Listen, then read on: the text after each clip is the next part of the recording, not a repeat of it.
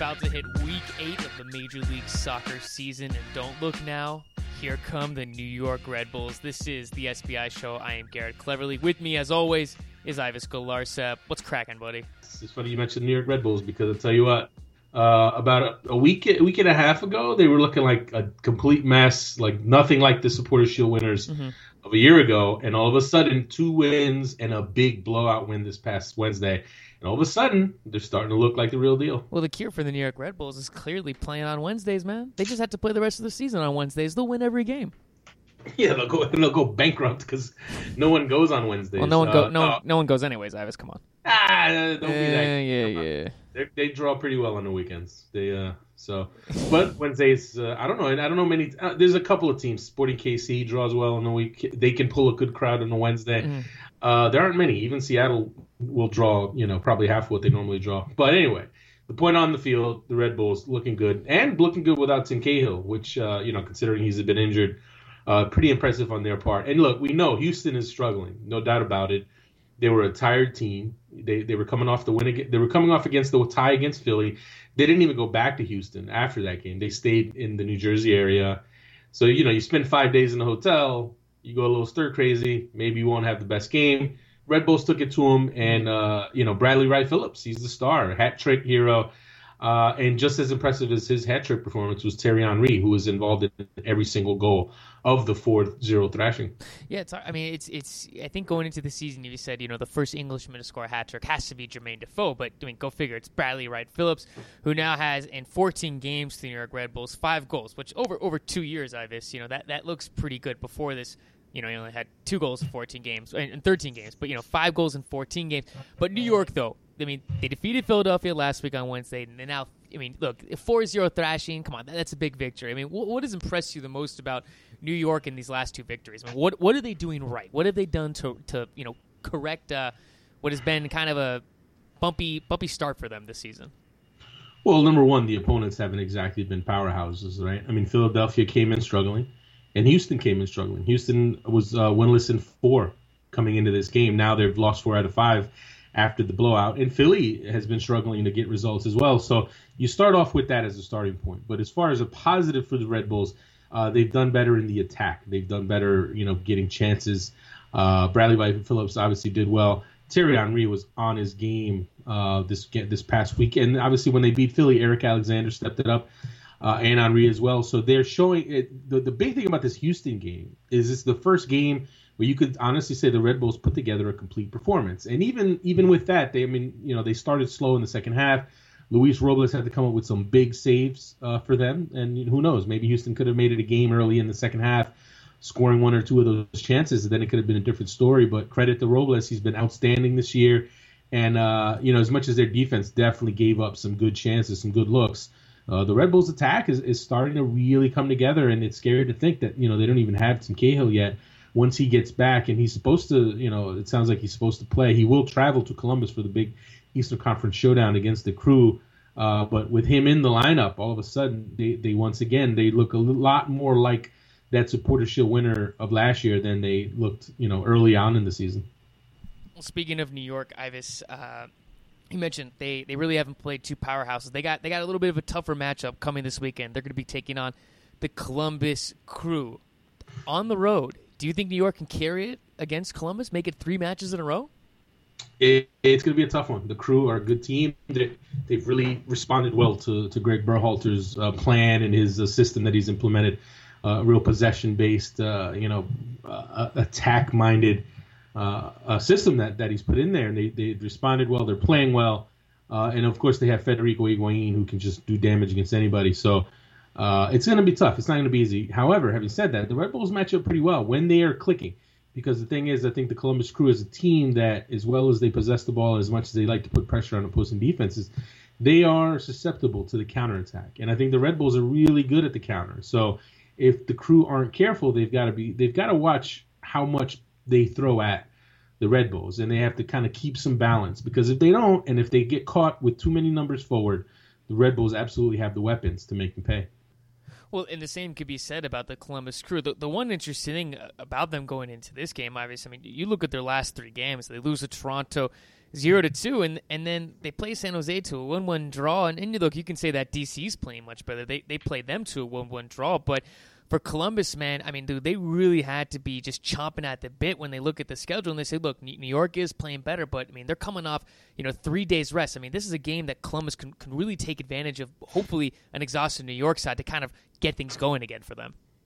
Right. I think that is an advantage. Obviously, uh, the fact that the Red Bulls come in on the short rest uh, and uh, as much as they had a bit of an easy time with Houston, the, you know, you're still talking about the, the extra wear and tear of uh, playing 90 minutes, and a lot of their guys did play uh, 90 minutes. But having said that, this Red Bulls team is, is, is, a veteran team, and I think they think they'll definitely put up a good fight, and uh, they could definitely win. It's going to be up to the crew to to find uh, good balance, uh, good defensive discipline, and not get too far get get caught with too many numbers forward. Mm-hmm. They they've really been going at people with their overlapping fullbacks. Uh, obviously, and Francis is up and down the field, and and uh, you know Josh Williams as well. So it's going to be up to the Red Bulls to take advantage of that and counter and, and, and really try to burn them if the crew get overextended. But the crew, I, you know what, I, am going to give the edge to the crew just because I think the attacking weapons that they have, when you talk about Higuain and Oduro, Arrieta, uh, I, I, think they have the weapons to punish the Red Bulls defense. And uh, for me, one of the matchups I'm looking forward to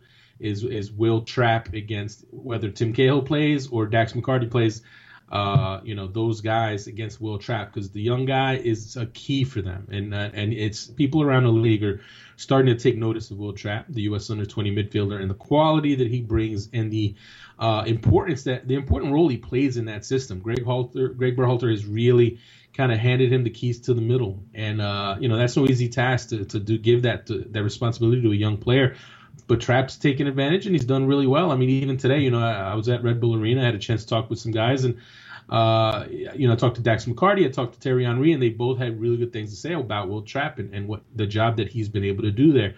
So he's the guy you want to watch in a game like this because he's going to be up against some pretty good guys in the middle for the Red Bulls, and if he can kind of stand out in that game, that'll just kind of go along in that evolution of a, of a really talented young American.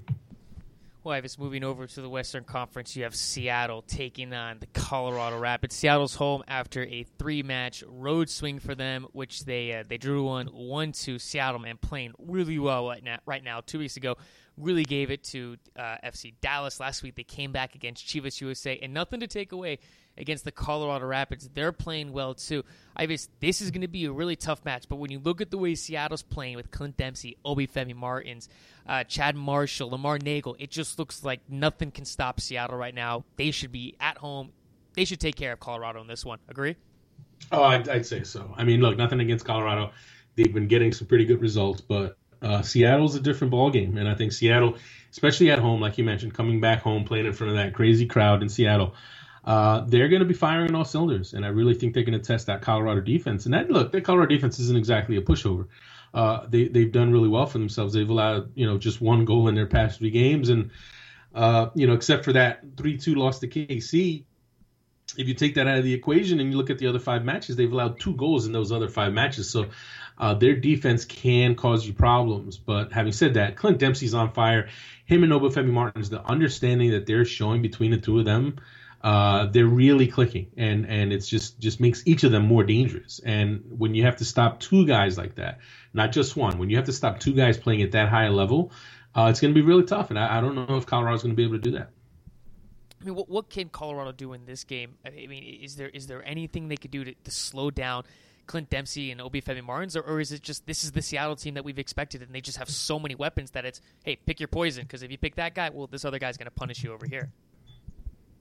Well, I think if you're Colorado and you're going into Seattle facing a team that's been playing as well as Seattle offensively, I think you need to go at their defense, and I, I don't think Colorado can afford to sit back and just park the bus against the uh, against the Sounders, especially as well as they're playing, and, and, as as well as Dempsey and Obafemi Martins are playing together. I think if you're the Rapids, you need to attack. I think you need to throw throw your weapons at the Seattle defense. I think if there's a weakness there for the Seattle, it is their back line. They can be tested uh, they can be scored on. So I think that's going to be the key for the Rapids. Can they create chances? They can't afford to just sit back and you know hope that a penalty kick or two gets called in their favor. They they need to really create chances. And uh, you know, Dillon Powers obviously is key to that, and, and, and the forwards that they have, whether it's Deshorn Brown, uh, you know, Gabriel Torres, Edson Buddle, those guys need to put some pressure on that Seattle defense because if they don't and they let Seattle have the ball and put the pressure on for 90 minutes, it's going to be ugly. Moving over to another game in the Western Conference, RSL Ives is on the road taking on the Vancouver Whitecaps. This is an interesting one because Vancouver coming off a draw last week against the uh, against the um, I'm sorry RSL's home, excuse me, but Vancouver is coming off a draw against the LA Galaxy the week before they lost to LA and the week before they lost to Colorado. But make no doubt, I mean, Vancouver's playing really good soccer right now. Going give against RSL, who has not lost a game this year, is this an opportunity for Vancouver and a player like Darren Mattocks who's had a very good season? Do you think he can crack RSL's very stingy defense and Nick Rimando? I mean, is this the game that Nick Rimando finally isn't, you know, Superman, on, you know, in disguise?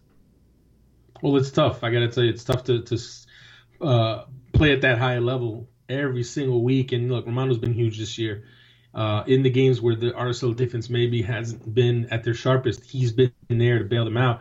Uh, Vancouver's a different uh, different kind of team at home. Uh, I think they're a better team, more dangerous team. Uh, so that's going to be the question: Can Vancouver create chances? And I think they can. I think Vancouver at home with the players. eight When you want to talk about Pedro Morales, well, I, I, Kenny I, Miller, I, I lied. I was RSL's home in this game. Oh, make up your mind, buddy. hey, it's not me. Right, well, our, our, Vancouver's on the road in this one, which which kind of makes it a little bit tougher at Rio Tinto.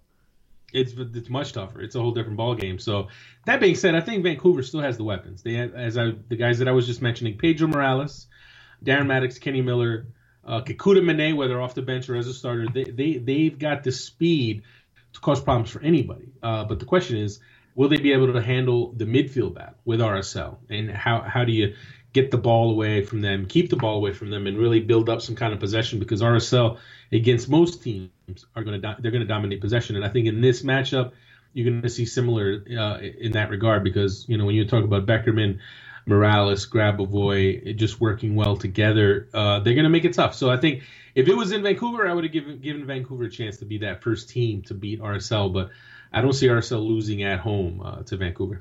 I don't know, man. I have a, I, I feel good about Vancouver in this one. I'm going to say Vancouver is going to defeat RSL, hand RSL their first loss on the season. It's it's possible. It could be that classic letdown game. You know, they, they definitely got up for that Portland game, even though Portland didn't have a win. There's still that kind of rivalry there that you know they know that Portland's going to they know Portland's going to figure it out. Portland's going to be there in the end, and it was important to send a message in that game. And I think you know what, maybe they do have a letdown at home. I just see Vancouver. I mean, as you mentioned, I mean, the, the, weapons that they have. I mean, there's so many question marks on these guys, but I mean, if they all hit it on the right day, Vancouver is a very tough team to beat. If Darren Mattocks, Pedro Morales can hit it, Matias Laba, I mean, Kenny Miller, that guy. I mean, Kenny Miller has had a pretty much a quiet season for them. So, I mean, well, you know, but but by Kenny Miller standards, but I don't know, man. I, I got a feeling about Vancouver in this one. I'm, I'm going to say they're going to win. Ives. They're going to score a late goal. I feel RSL is going to let another late goal, and that's going to be their loss. There you go. That's that's a good, that's a bold prediction. Uh, I, am not going to go that far. I think RSL is going to get the job done. Two one, two one RSL. There you go. Uh, Ives, another game in the Western Conference. Well, split conference. Excuse me. Houston at home taking on, well, hosting. Excuse me, the Portland Timbers in this one. Both teams, Ives, looking for a victory. I think Portland still has the advantage in this one. What do you think? Uh, I tell you what, Houston did not look good on Wednesday. I was at the game uh, at Red Bull Arena, and they just looked awful. And look, I know they were tired. I know they were missing Kofi Sarkodie, who they really missed because you know Warren Creavalle just did not have a good night at right back. Um, having said that, I just don't know, man. I, I mean, I know they created chances uh, against the Red Bulls, but you know, I, I, you're talking about two desperate teams. But I think Portland, for me, they played really well against RSL last week, and even though they lost that game, I think they, they, they could come away from that game feeling good about at least the fact that they played well. Their, the defense was really organized for the most part, except obviously the one breakdown that led to Ned Grabavoy's goal. But I think Portland's playing better, and, and I think they're going to get it done. I think Portland. I think this is when the bleeding stops and they get that W and, and they start turning things around. For Houston, though, I mean, what what what is the problem with them? Because we talked about this going into the season. They have the weapons. Will Bruin, Brad Davis, uh, well, that's Gar- Garcia, Tally Hall. Is that Davis. Brad Davis is a big key to them, big key for what they do. And, and and when you have Brad Davis, it not only does he help set up chances for all of his teammates when you want to talk about the set piece delivery, the service from the wing, but he also gives you balance in the sense that you can't uh, key on Oscar Boniek Garcia. It, it, it, opens up space for everybody uh, when Brad Davis is out there. So when he's not out there, it just makes them easier to deal with. It. And Andrew Driver you know, bless his heart, he's just he's he is no Brad Davis, and it's a huge drop off there. You can kind of let Andrew Driver beat if he wants, and you can focus on guys like Garcia, uh, Will Bruin, and Giles Barnes. But I think once you have uh, Brad Davis back, and I don't know if he's going to be back for this game, but until they get him back, uh, they're going to struggle. Well, before you rudely interrupt me, I was going to say, is this Houston is this the Houston team that we're seeing now? Is this a result of them not going out in the offseason and adding everyone and adding new players, you know, making themselves better? Because let's face it, Ives, Houston really did not have Houston had a quiet offseason. They didn't bring anyone in. You look at their first two wins, I mean, maybe that was a little bit of a mirage. I mean, maybe Houston's going to have to go out and, and, bring some players in. Is that, is that, I agree. I mean, that's it looks like they're going to have to.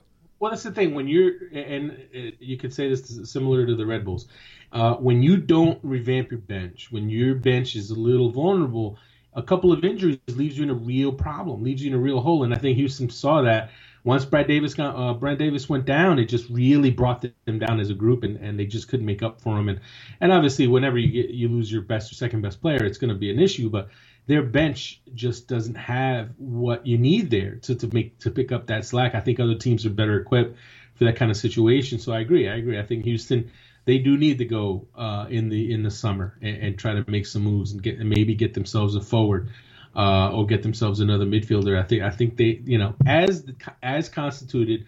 I don't think anything's changed uh, from what I saw, what I thought they would be going into the season, which is a team that does have some nice pieces, but they're just not deep enough, and I think that's going to come back to haunt them. Ives, one of the marquee matchups in Better Believe It, Ives, where this is not a dream, no one has to pinch anyone. DC United at home taking on FC Dallas. I mean, DC.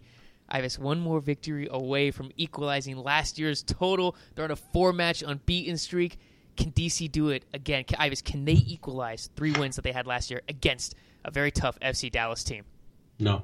no, oh, I don't, come on! I don't say no. I don't see it happening. Be a buzzkill right there. You? I, what do you want to tell you? Look, FC Dallas, very good team, uh, and I think they're going to get the job done. I think. Look, I know it's at home. I know DC's at home at RFK, but uh, let's be honest: is RFK really a fortress? I mean, you yes. know, they they BS. They beat New England. New England just was awful in that run.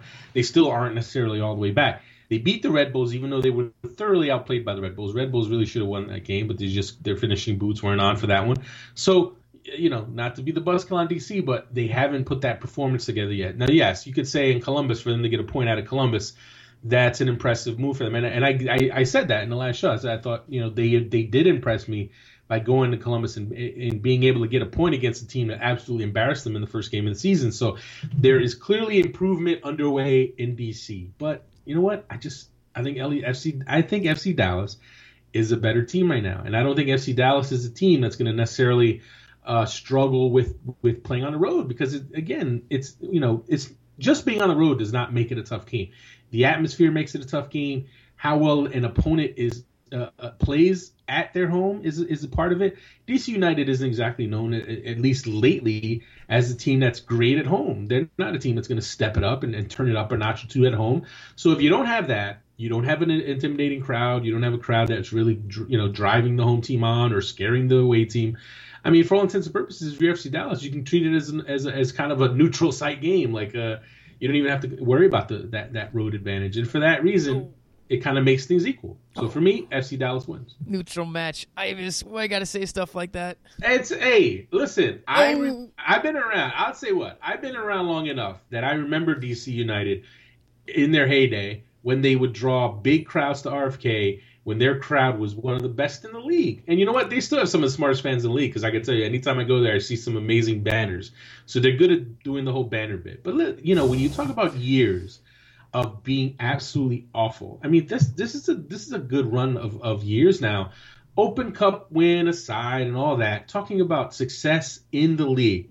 DC's been really bad for the most part for the last I don't know how many years, four or five years, except for that one kind of overachieving year two seasons ago that kind of gave everyone hope. For the most part, they've been pretty bad. And and when you have that long a run of, of, of, of bad play or bad results and bad years, it weighs on a, on a fan base, and that's clearly what what's happened in DC. Is that you know that is, has driven a lot of fans away, and it's going to take more than just some draws or an open cup to get those fans back. You need to step you need to step it up. They really need to start winning, becoming a winning team again, and and showing that they can play good soccer, go out and sign some big names. That's what's going to move the needle. That's what's going to bring the fans back to RFK. And look, let's be honest. RFK as a stadium is a dump, and everybody knows it. And everyone's waiting for for the stadium situation to resolve itself at RFK. I mean, at DC United, they need a new building. That place where the RFK is a dump. I mean, look, I'm a lifelong Redskins fan. All right, all right. I, Take it. I easy. love RFK. RFK. I love, no, I'm just explaining to you. RFK for me, uh, as uh, uh, you know, as a kid, like RFK was like this this holier than that holier than holy place for me. And I went and I remember my first trip to RFK uh, back in 1999, and, and, and it was a special moment for me to get to go to the stadium where where the Redskins played, where John Riggins was was the man, and Doug Williams, Mark Rypien, all that. But you know what? That was 1999, and even then, it was an old building. So holy crap, we're 15 years later. That built, they're still using that building. Uh, so I, everybody knows they need a new stadium.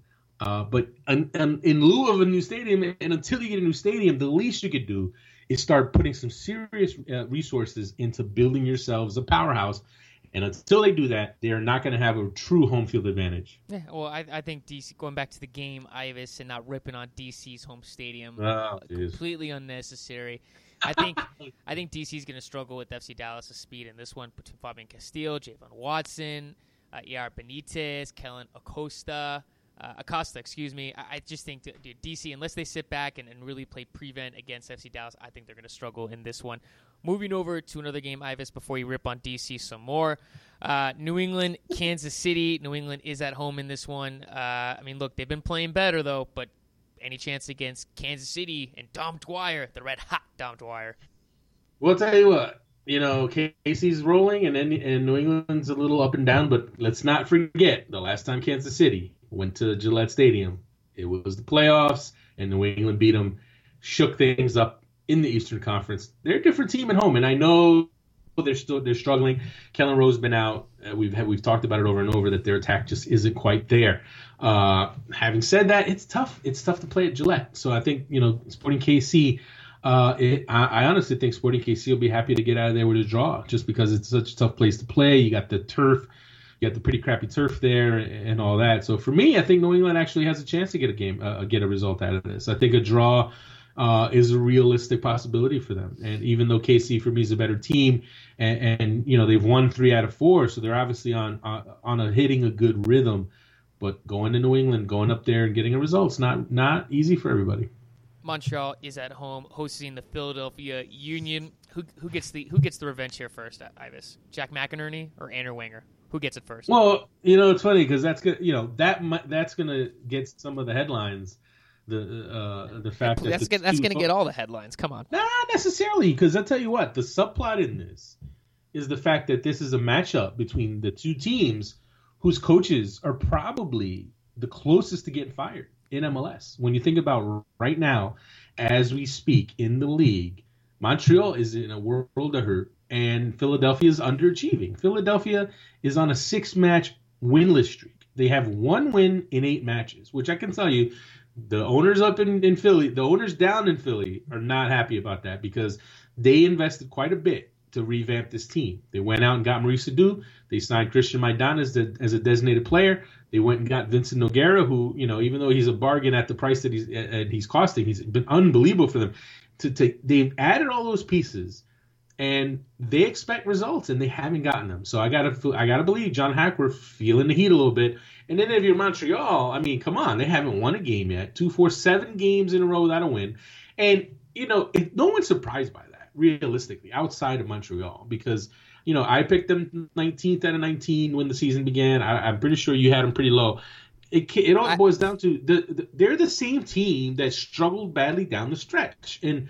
If, Montreal takes this team that was so bad in the stretch run of 2013, and then they don't add anybody, they don't really add anything. So how do you not add, anything and then expect different results? I know they've now made the trade for McInerney, and they'd like to think that that's going to change some things, but I don't know, man. I just think my, I think I like Philly's chances of turning things around a lot more than I like Montreal's chances, and that's unfortunate. You know, it's unfortunate. Frank Klopas, I think, you know, for me, I thought he got a raw deal in Chicago, and you know, I, I, when he got to Montreal, I, and I saw the moves that weren't being made, I, it, it kind of rang an alarm bell for me because I'm like, you know what, he's getting set up to fail because they have not done enough to improve that team.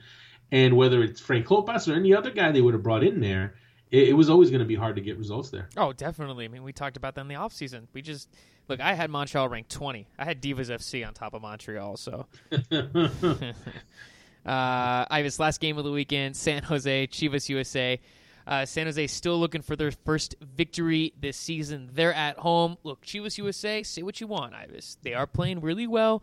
Granted, they're losing Tommy McNamara. However, though, Chivas USA, man, I mean, I'm sorry, San Jose, I think this is their opportunity to get the first win this season. Do you agree? Uh, I think they could do it. I mean, uh, uh, you know, they're they're at home. They're, they're obviously a tough tough team to deal with at home, and Chivas USA for all the promise uh, of that that start to their season when they they had uh, you know uh, a win and two draws in their first four and, and, and yes they are playing better they're they're competitive in most of these games uh, but I don't know I, I, you know the McNamara injury is a big blow for them no mm-hmm. question about it. Um, I think it's gonna be tough for them going into San Jose. I think San Jose is gonna be real physical with them. I think Wondolowski is gonna be a problem. He's he's on form. Shea Salinas for me I think he's going to have a big game here. So why, look for Salinas to cause some serious problems and look for Wondolowski to get at least one goal. And yes, San Jose will get their first win of the season. God, I, I wish sometimes we could read to people what the comments we say to each other during the show. The comment you just said to me is highly inappropriate. I can't even say it. Well, this is why I didn't say it on the show, but yeah. thank you for pointing that out. Yeah, that was kind of yeah. way to knock me out. I appreciate You're it. You're welcome. Um, I miss this show. What what what SBI show would be complete without expansion talk. We got to talk it again. Orlando city politicians, not, not, not Orlando City, but the city of Orlando politicians are upset that Atlanta doesn't have to build a soccer stadium. Do they have a gripe? Do they have an argument here, Ives? Or are they just blowing hot water? What do you think? I understand where the politicians are coming from. It, it, it, just on the face of it, it, it does seem like there's a double standard. Question about it, right? But having said that, how they could compare anything that they would have tried to do other than a soccer stadium to what Atlanta's doing with a one billion dollar sports facility. How can you compare it? How can you sit there and say, "Well, we could have done what Atlanta's doing or something similar"? No, you couldn't have. You're not building a billion dollar sports facility. So, in unless that was part of the plan, unless somebody in Orlando was going to with a B, then shut up about it. Obviously, I get it. They they'd rather not have to build a stadium. They they would have loved to just let the team play in the Citrus Bowl, which mm-hmm. is what they're going to have to do at least to start out in MLS, right? But not but that no. I mean, are there is there double standard? And it's not just an Orlando and Atlanta thing. There, there's questions about New York City FC as well because they didn't they're not they don't have a stadium ready and that and a lot of people are looking at that and saying, well, how are they not having a stadium? How does Miami not have anything in place yet? What's going on here? Why is there a double standard? That life's about that, right? Life's about double standards. Not everyone gets treated the same. P- MLS wants New York and needs New York in the league a lot more than they want Orlando in the league. Now they want both in the league, but the MLS has been trying to get a team in New York City proper for over a decade. Like so, uh, to say, oh well, why do they why do they do special things for certain cities? I mean, that's like do you really? Does it even have to be asked? I mean, it's not. Look, no one ever said life was fair, and no one ever said that. You know what? Some team, some in some, some situations, you know, one side could be treated better than another, or one side has more leverage than another. Atlanta, they build. They're building a billion dollar facility. Yeah. No one can. No one can sit here and act like uh, they're skimping on. You know, they're playing in a high school field or something like that. No, the owner of that team happens to own an NFL team and is building a billion dollar facility there that's going to really take into account soccer, uh, the soccer team. Mm-hmm. So you you know that, that if you don't have that if you don't have something exactly like that, then what's the gripe? What's the beef? If if Orlando the way Orlando was going to get a team, the only way they were going to get a team is if they could build a stadium there. And and and that's just the guideline MLS set. It's their league. They can dictate what market has to do what and no and who like and exactly why does it have to be exactly the same across the board it's not not every city is the same not every market is the same yeah so I think it's a little naive to sit here and, and, and act all shocked, like, oh, oh, why do why do they have to pay more than we do or less than we do? Like, they really like is anyone sitting? I, I highly doubt, highly doubt that the owners in New York are sitting. Uh, the NYCFC owners are going, well, why are we paying 100 million and Atlanta's paying 70 million? I'm pretty sure NYCFC understands the ball game. They understand why. They understand why things cost a little more for a New York team than they do in other places. That's just how it goes. Sometimes that works in your favor, where where maybe you get some leeway in certain things, and other times it works against you when you have to pay more money for an expansion team. So from that standpoint, I understand why a politician who really doesn't look at all that, doesn't take all that into account, and only cares about his city and doesn't look at the context of things and doesn't and is really just completely oblivious to the concept of why a sports league would want certain markets in their league more than others. Uh, I can understand why that person would just not get it, but I would just tell the general public, like, look, that's just how it goes. There's certain markets that that, that have more clout than others, and and you know you have to deal with that. Oh, my, my only take is is on this, and, and I've never been to the Citrus Bowl, so I, I have no idea what it looks like. But to me, there, there's there's stadiums of the past that need to be kept in the past, and the Citrus Bowl, the Citrus Bowl is open. Citrus Bowl is a dump. It's been, I think, it opened in 1936, right? And and and uh, look, I've never been there, but I'm going to compare it to the Cotton Bowl in Dallas. The Cotton Bowl, I'm sorry, it sucks. It's disgusting. It's gross. It needs to be demolished. It was a thing of the past. It's done and over with. And yet Dallas spent all this money renovating it to make it look nice, and it, still looks like crap. And I mean, to me, it's like, dude, you can use that money for other stuff, like and not, not that I'm saying I don't know how I don't know how the Citrus Bowl is going to look, but but look, there's certain stadiums that that just are dumps. I mean, like you said, RFK. No matter what you do, it's a dump. Same with the you know Philadelphia Eagles old stadium. I mean, you know, and look, people are saying that about the Columbus Crew New Stadium. To me, it's look, you, MLS they don't want the teams playing in, in, in bad stadiums. And the Citrus Bowl, no matter how much you spend on it, it's still going to look like how it was. It's just that's just the way it is, right. man. It's just I, to me. Yeah, no, I agree. I agree. There's I mean, certain I, stadiums yeah, that are dumps. I mean, dude, Wrigley Field is like that, and Fenway Park. I mean, I remember I went to Fenway. I glorified it first time I went there. Dude, it sucks. It's gross. And I'm sorry, people are gonna be like, just... I'm sorry, people are gonna be like, oh, it's the charm and blah blah blah. All right, cool story, bro. Go to the San Diego Padres stadium. But you know, but you know what just... I mean, though. You know, it's it's like certain stadiums need to just remain in the past. That's how I see it. Right. Well, I mean, look, the Citrus Bowl, is, like you said, it, it, it's a dump, and, and and anyone that can't, it'd be one thing. Here's the thing. Right? Here's the, if you want to talk about a very uh, like a legitimate, a legitimately comparable situation. If Atlanta was being allowed to put their team in some old decrepit building, then there you go. You absolutely could complain, and you know what? You could. You you could. You'd have much more of a gripe than in this case, where Atlanta's building a billion dollar sports facility the owner of that Atlanta team is putting all that kind of money into it and, and and, you know he wants to have his team in that play in that building and that building is in downtown Atlanta and downtown Atlanta is a much juicier uh, location for MLS to be centralized in than say downtown Orlando you mm. can understand why they would want Orlando to have a nice new building. I mean it's just, it's, it's totally understandable uh, uh, like it's there's there's no it, and it's funny because you, you you always get your conspiracy theorists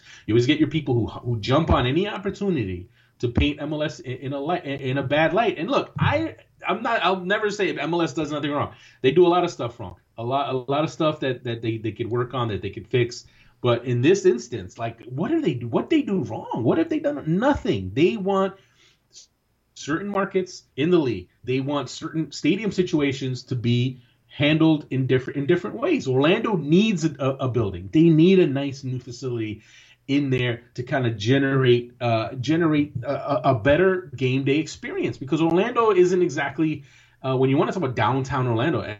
And, look, I, I, had a great. I've had a great time in Orlando, Orlando before, but keep, let's keep it real. Downtown Orlando is not like the best downtown experience you're ever going to find in America. It's just not. So you can understand why they want to put a nice building in there, why they feel they need a nice building to maximize that market for MLS. So I get that. I get I totally get that. Whereas when you're talking Atlanta, if they're going to put that Atlanta team in a state of the art facility which Atlanta the uh, which Arthur Blank is building, he's putting he's putting a whole lot of Home Depot money into that facility in a nice location in Atlanta Like, how is that even comparable? How is that? that it, it, I, I mean, I get it, but then at the same time, I'm like, come on, let's like look at it, look at the big picture, look at it closely, and don't just do the knee jerk. Well, well why, why is our, why is their piece bigger? Like, you know, like the like the five year old kid, uh, you know, at the birthday party is like, well, why does he get the, you know, like like no, okay, be happy you're in the league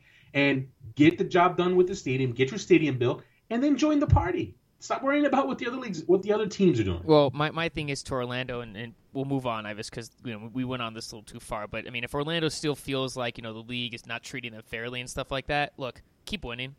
That, that's the biggest way you can stick it back to the league. Keep winning. Win the USL again this year. Win win win win the cup in your first year in Major League Soccer. I mean that way that that's the biggest way you can get back. Sell out league. sell out your yeah. sell out your building. I mean right? I mean yeah, just sell I mean th- there's there's easy ways to kind of just stick it back. Orlando, to the here, prove it. You know? Yeah, I mean let's be looking at it this way. Orlando didn't even have pro soccer four years ago. They didn't even have pro soccer at all four years ago, and now they're coming to MLS. I mean that's crazy. That for that. I mean, look, credit, all credit due to Phil Rawlins and that ownership group to you know to start to to to build something from nothing and to stir something up, get a fan base, get build up that up so quickly. I mean, it's a it was a blueprint a blueprint for building a team. But having said that, there that that short history, that lack of history, uh, there's a reason why you, would think a, a, a pro league like MLS would want some more assurances, would want something more concrete. No pun intended. They want a stadium. They want their own stadium, eh, their own MLS stadium in that market, and and that's why. I mean, Atlanta has a lot more soccer history than Orlando, and we're not just talking the Silverbacks. It goes even before that. So it's like I, you know I get it. I get why politicians and politicians that's what they do. They at the end of the day, politicians are their job is to stick up for their town, their constituents. They're not they don't care about what anyone else is doing. They care about their slice of the whole pie. But you know what? Those of us who are looking out out from the outside looking in and look at the whole picture, look at the whole league, you you know, we need to understand and I'm pretty sure most folks get it that not all markets are created equal. Not all markets are dealing with the same things. Mm-hmm. And having said all that, that Atlanta facility is amazing. Like, like, how anyone could sit there and say, "Well, how do how come they get to play in that, and we have to build our own our own stadium?" that that for me, that honestly, that made me laugh. All right, Ives. I'm sure we'll talk about this next week too. T- t- t- horrible transition, but but we'll talk more about expansion because I'm sure something will come up by by the time we record another show. Uh, Ives, Toronto FC's Michael Bradley underwent a foot procedure to remove a, a nerve. It was um, a nerve issue, excuse me. It was something that was planned before the season, so it doesn't look too serious to Michael Bradley. But on, on another note, Toronto will continue to suck without Michael Bradley. So get well, Michael Bradley. Toronto needs you pretty badly. Right. Well, look, to be fair, and, and, and I do want to clarify this on the last show. No, no, no. Because in the last show, uh, when we talked about FC Dallas and Toronto, I definitely talked like Michael Bradley didn't play, but he did play against FC Dallas, and you know they they were missing other players, but they did they were not missing Michael Bradley. Now, how well, how effective was he? Obviously, with the foot injury, with the with whatever it is that he's been dealing with, you know that that that that's a big question there.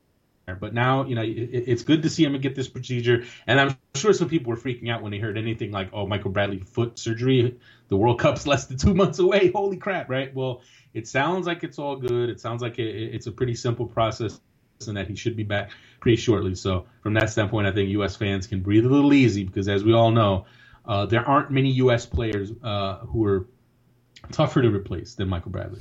I agree with you on that. Also, this week, the U.S. Open Cup announced the largest field ever. Is this the year, Ives? We'll see an NPSL team or an adult amateur team win win the, win the cup.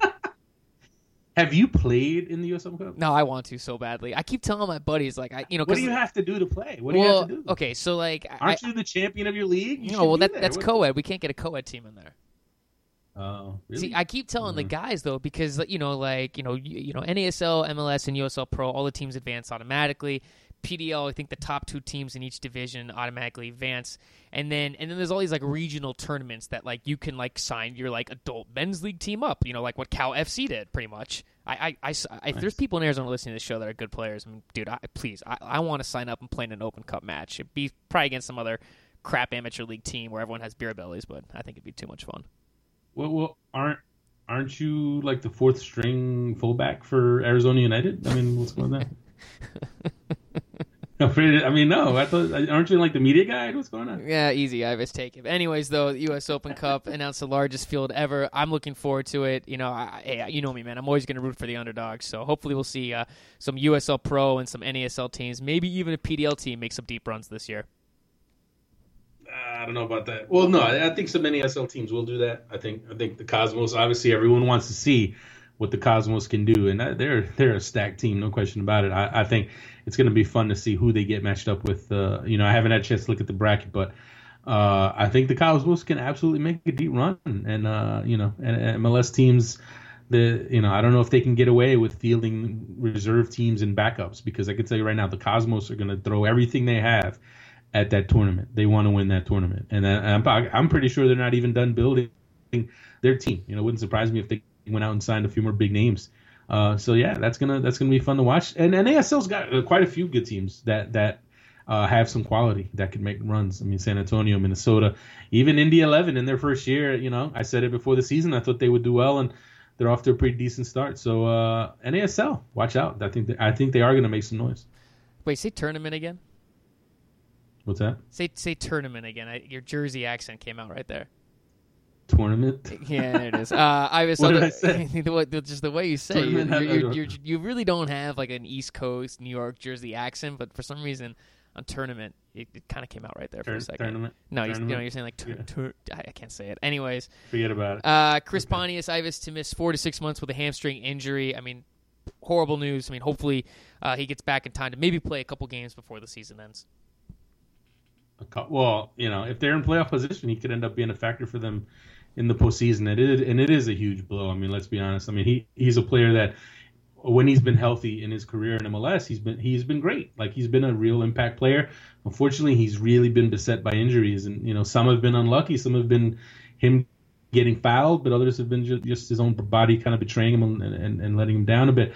Uh, so you know, we wish him a speedy recovery. He's one of the nice guys in the league, and and you know, if he comes back he'll definitely be a, a factor for them. But you wonder, you know, does DC expect him back? You know, that might have been uh, that probably obviously was a driving force behind their, their acquisition of Chris Rolfe. They, they they had to see the writing on the wall there uh, with Pontius. But you know what? He's still a young guy, and I think he'll come back, and I think he'll do well.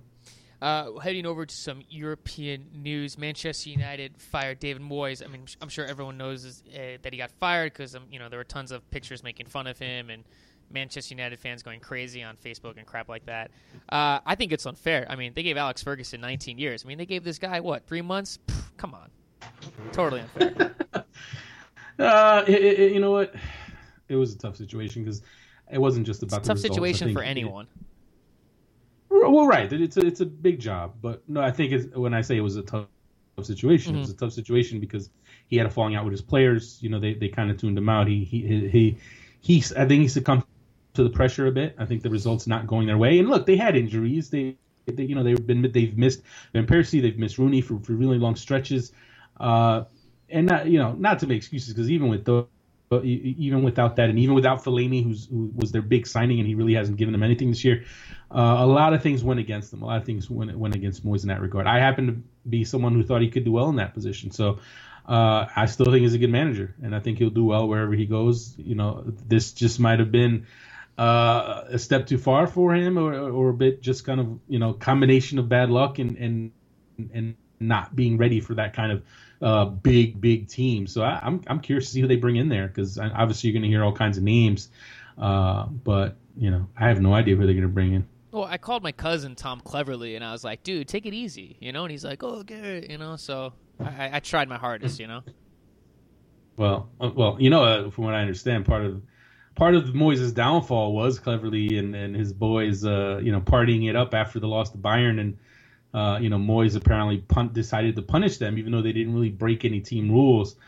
Uh, and I think that led to the, you know, that that kind of led to the team for finally turning on them. So uh, good job there with your family. I try, dude. He wouldn't listen to me. Uh, some other European, or more English soccer news. Chelsea, Liverpool this weekend. Chelsea to bench their stars, which I mean at this point should guarantee Liverpool win the title in the Premier League. Which uh, I'm sure 99% of the fans listening to the show probably went, "Ugh, Liverpool winning the title, ugh." Ninety nine percent, really? You don't think know. there are any Liverpool fans don't listen know. to the show? Oh, I'm, sure, I'm sure. They're all. I'm sure they're There's like, Liverpool fans everywhere. Do not listen. Listen. Do not sleep I'm just, Liverpool fans, and if there's a fan base you do not want to piss off, it's Liverpool fans. So I know. I know. I can tell you right now, that's you're guaranteed I, to get about 10, 10 to twenty hate tweets to uh, when this show posts. Just, and it's going to spread. There's going to be hashtags involved. You're going to probably have to quit Twitter now. So good job. What, what but I will what's, say what's, what's the come on? What, what what is the worst that could do? I mean, you're mean enough to me anyway, so I mean, I'm pretty sure I can handle everything at this point. Yeah, you should have th- you should have thick skin by now. Come on, man. That's what I do. I make I make you know, I make my uh, make my people tough, man. That's what I do. But uh, I, I tell you what, look, Chelsea, yes, they, they are going to rest they are going to rest. Probably, it seems like they're going to rest their stars for the Champions League second leg uh, on Wednesday. But I would say this: don't rule Chelsea out because it's still Mourinho. Mourinho finds a way, and if anyone can take their B team in uh, to face a team like Liverpool, as hot as they are, and stop them them, it's it's Mourinho and Chelsea. So uh, don't don't rule out uh, a Chelsea shock win there. Well, Ives, man, that wraps up uh, today's SBI 134 episode show. Before we go into the weekend, man, anything we need to talk about? I think I think we covered. We didn't, I don't think we covered everything, but I, th- I think we got most of the stuff on today's show.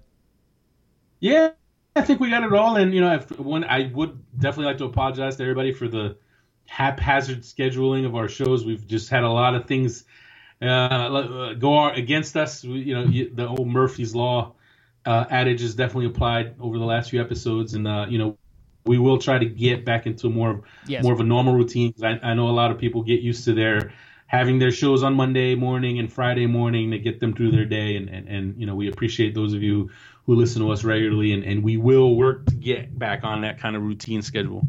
Yes, Ives and I will try to do that. But we'll have a show. We'll, you know, you and I will record a show Sunday night. We'll have something up Monday morning, and, and we'll get back there. So, Ives, man, anything else we got to talk about before we wrap up? Well, we won't do it this show, but I think for the next show we'll bring back the head-to-head Q and A. I think a lot of people like that. They like the non-soccer stuff when we start talking about kind of general topics and uh, you know picking each other's brains and uh, getting letting people get some insight into those of us who put the show together. So I think we'll do that uh, probably for the next. We'll save that for the next. Yeah, I'm, I'm down for that. Well, Ives, man, I, I, think that wraps everything up. So you have a good weekend. Don't worry, I'll have a good weekend, and uh, I'll talk to you on Sunday night. All right, bud. Yes, sir, man, and have fun editing out all of the curse words that we've been dropping. Yeah, I'm glad everyone appreciated that that subtle f bomb that I dropped on the last show. So uh, yeah, I, I, made him wash his mouth out with soap. Don't you worry. I didn't realize it until everyone called me out in the comments. I, I it's funny. Everyone in the comments was like, "That was so funny." So I'm glad people appreciate when the occasional bad word slips on this show. But for the most part, we try to keep it clean. Yeah. We try to keep it professional. But you know what? Every once in a while, we slip up, and uh, I don't know. I think Garrett. I think you still lead in the career uh, curse standings. Oh, dude, I, I, curse like a sailor, man. I mean, you. I think you've hung out with me enough. I, I curse all the time. The, the fact that I don't curse on the show that that often is. It's, it's, I'm impressed with myself. I'm impressed with myself for a lot of yeah. things, but but that but, but that's besides the point. So, yeah, we'll try to keep it. We're always going to keep it clean as a show. We're never going to just have the gratuitous uh, cursing. And look, nothing against the people who do that. You know, it's their thing. Some people, it's a shtick. They they want to uh, you know, whether it's shock value or, or, or, keeping the regular guy motif going. It, it's not how we do it. We, we, you won't hear too many curses from us, but if you do, it'll make you laugh. I completely agree. All right, Ives. Well, have a good night. Well, have a good night. Have a good weekend. I'll talk to you Sunday. All right, bud.